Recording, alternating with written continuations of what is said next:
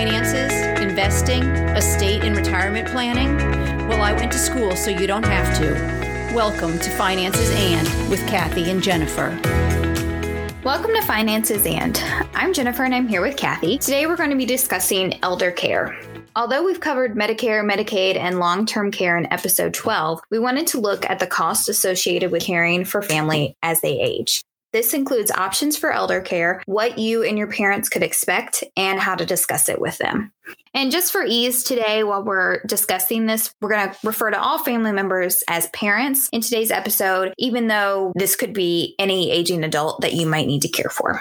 So this week I talked to one of my high school classmates, Steve Gurney, and he is from Positive Aging Sourcebook. It's a free publication and website that lists all senior housing, aging in place, and other helpful resources for the DC, Maryland, and Virginia region. But in addition, they host weekly discussions featuring experts and thought leaders in a variety of topics. And you can find out more about this at Positive Aging Sourcebook And what we talked about were some of the common issues that arise within families regarding family members that are aging. His ideas are throughout this episode, and his contact info will also be in the show notes at the end.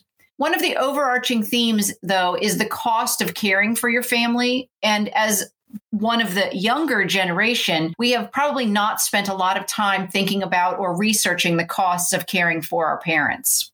Our financial decision making peaks between 50 and 60 years old, and then there is a cognitive decline. Only 10% of the population won't be affected by this. So essentially, we all will. According to Joel Sauer, who is the Schwab Senior and Vulnerable Investors investigator in their financial crimes division. He says it's not the calculating skills or even investing ability that goes, it's a loss of judgment. And this is seen in many fraud cases, unfortunately and it's easy to understand. They age and their network of friends and family gets smaller. Trusted advisors age as well and leave the profession. It's a hard time to have to rely on yourself just as you're needing more assistance.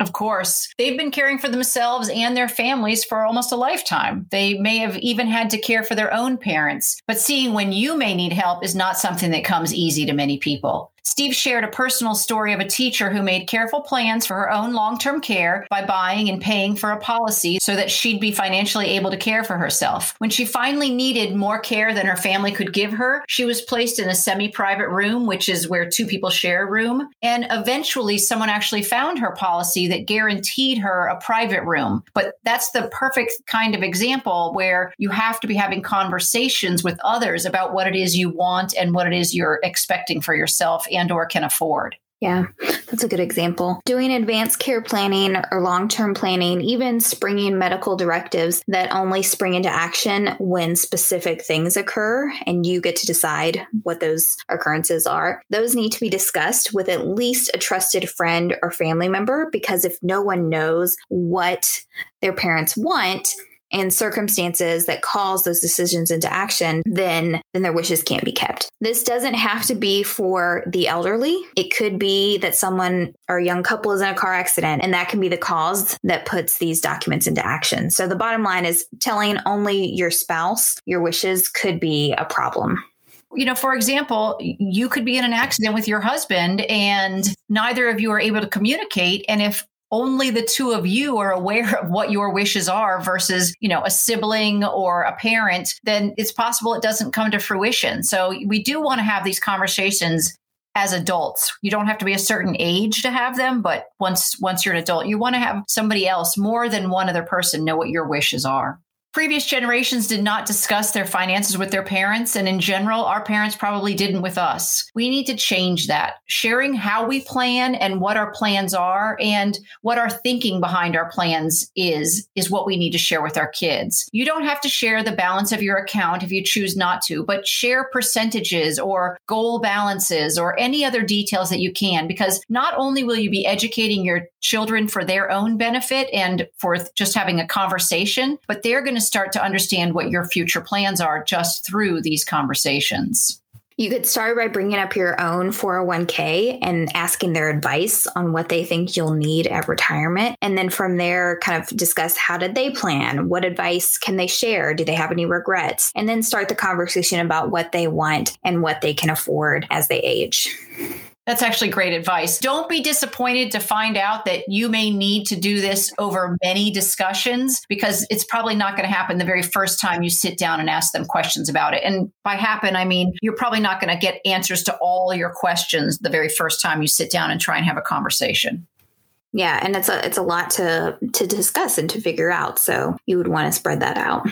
Yeah. Many older people tell their children they don't want to leave their home as they age. The problem is two pronged one, that you're trying to balance their wishes against not only financial peril, but also against the danger of leaving someone who has diminished capacity in a home alone. So, honoring their wishes can be a danger to your loved ones. So, you have to take all of that into account. And the hard part is they might want to stay home alone, but that might not be the safest thing for them. I can tell you that my own grandmother eventually, as much as she wanted to stay at home and and the family honored that as long as they could, eventually she just became a danger to herself living alone. So it's a hard hard thing that has to happen, but you know, the fact is you do care for them. And that's why you go to those steps ultimately, because you don't want anything to happen to them. Mm-hmm. The Mayo Clinic suggests that sometimes their resistance is brought about by the concern of letting go of their own privacy, as well as feeling frightened or vulnerable. And if they have memory loss, it can make it even more difficult to understand then why do I need help? You're going to want to make sure that everybody is relaxed and it's a good time. If this is a rushed time, it's not the right time to start talking about these long term plans. You might want to help by getting other family members involved, and it might be helpful in that way that you can show a united front. So, this can start with what kind of help do they need or that they might need in the future. Ask them what their preferences are and listen, but be realistic that you might not be able to meet all of their wishes. That's helpful for you so that you feel no guilt about it, but also just to share that with them in a, in a calm way. It might be hard to solve all of this in one meeting. So, once again, just be prepared to revisit this often for a period of time. You could consider a trial run at assistance for your parents. That might be beneficial. Even using positive language can help. Instead of calling someone a home care provider, it could be a friend that comes to visit and helps around the house.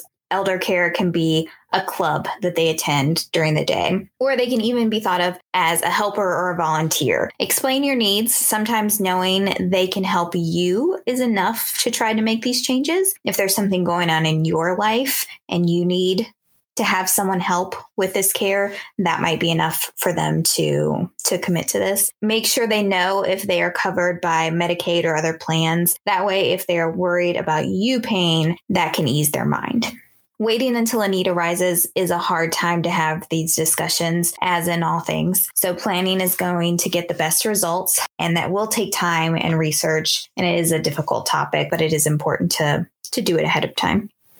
And the more research you can do ahead of time, the better educated you are to have these conversations. Sometimes these websites actually give you language you can use and ways to talk to somebody. They even have checklists of items that you can pull up and look at what might apply to you and you guys' circumstances. If you know that you need to talk to a family member about any of these topics, you can use something like this podcast as a catalyst to bring it up. Sort of a, you know what I heard today on this podcast? And start talking to whomever you need to, whether it's siblings or parents, whoever it is that needs this, this conversation, and make it a reason to talk to them. You can start by creating a list of daily, weekly, and monthly tasks that might need to be done for them. And this will give everyone a clearer picture of what sort of assistance is going to be needed. If this can't be done in a single sitting, start paying attention and writing down what activities your parents are actually doing and, and what it is they're bringing up. With this information, you can start to see how much they can afford, be aware of how much you can provide financially as well, and also consider how much you can provide emotionally and even how it's going to affect your other relationships. So, taking on too much responsibility can really put a strain on you. So, be honest and share what you're thinking with your family so they know your needs as well it really is a two way street. They might very well be thinking, I don't want to be a burden. And you might be thinking, I don't want to put my parents somewhere. But by having these conversations openly, honestly, over time, quietly, listening to both sides, it becomes a much easier transition as whatever changes in your lives are going to be coming. You should not feel guilty if you find yourself needing help you want to do it all yourself for them, maybe, but you should not feel guilty if you find yourself needing help. You want to do all you can for them, and that might mean finding services to help you. And these services could include adult day programs so they can socialize and you can have a rest. You could hire a caregiver to help around the house. You might find volunteer senior companions who can come visit and go on excursions with your parents or parents. And maybe even finding ways of eliminating shopping for supplies and buying in bulk and either having it delivered or picking it up, but just eliminating one more event where you have to do something else for them. That might be a time saver and actually just an emotional time saver. Yeah, and if you have the opportunity to share the responsibilities with siblings or a spouse or a close friend, then that's something to really consider. Everyone needs a break and time to be alone or with someone new. So be creative. No two situations are the same. Also, do research into financial options now. How much Medicaid, Social Security, or government benefits or private benefits do they qualify for?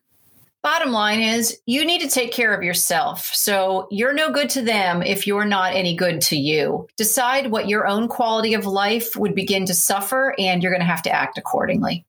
Anything else? That's all for this week. Thanks for listening to Finances and Elder Care. We know you chose to listen and we are grateful. If you enjoyed this episode, please subscribe and share. Consider leaving a review because it helps bring financial education to others and it lets them find us more easily. Please let us know what questions you'd like answered or topics covered by going to our website at financesand.net and letting us know. You can find infographics on these topics here in the show notes or at our website. Finances and does not provide tax or legal advice, and nothing in this podcast is to be construed as such. Always consult a tax, accounting, or legal professional for advice on your specific situation. Remember, I went to school, so you don't have to. The hell is that? That's the garage door.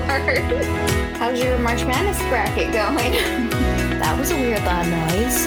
That was all brought about by my helpful hat. I'm gonna stop drinking before recording.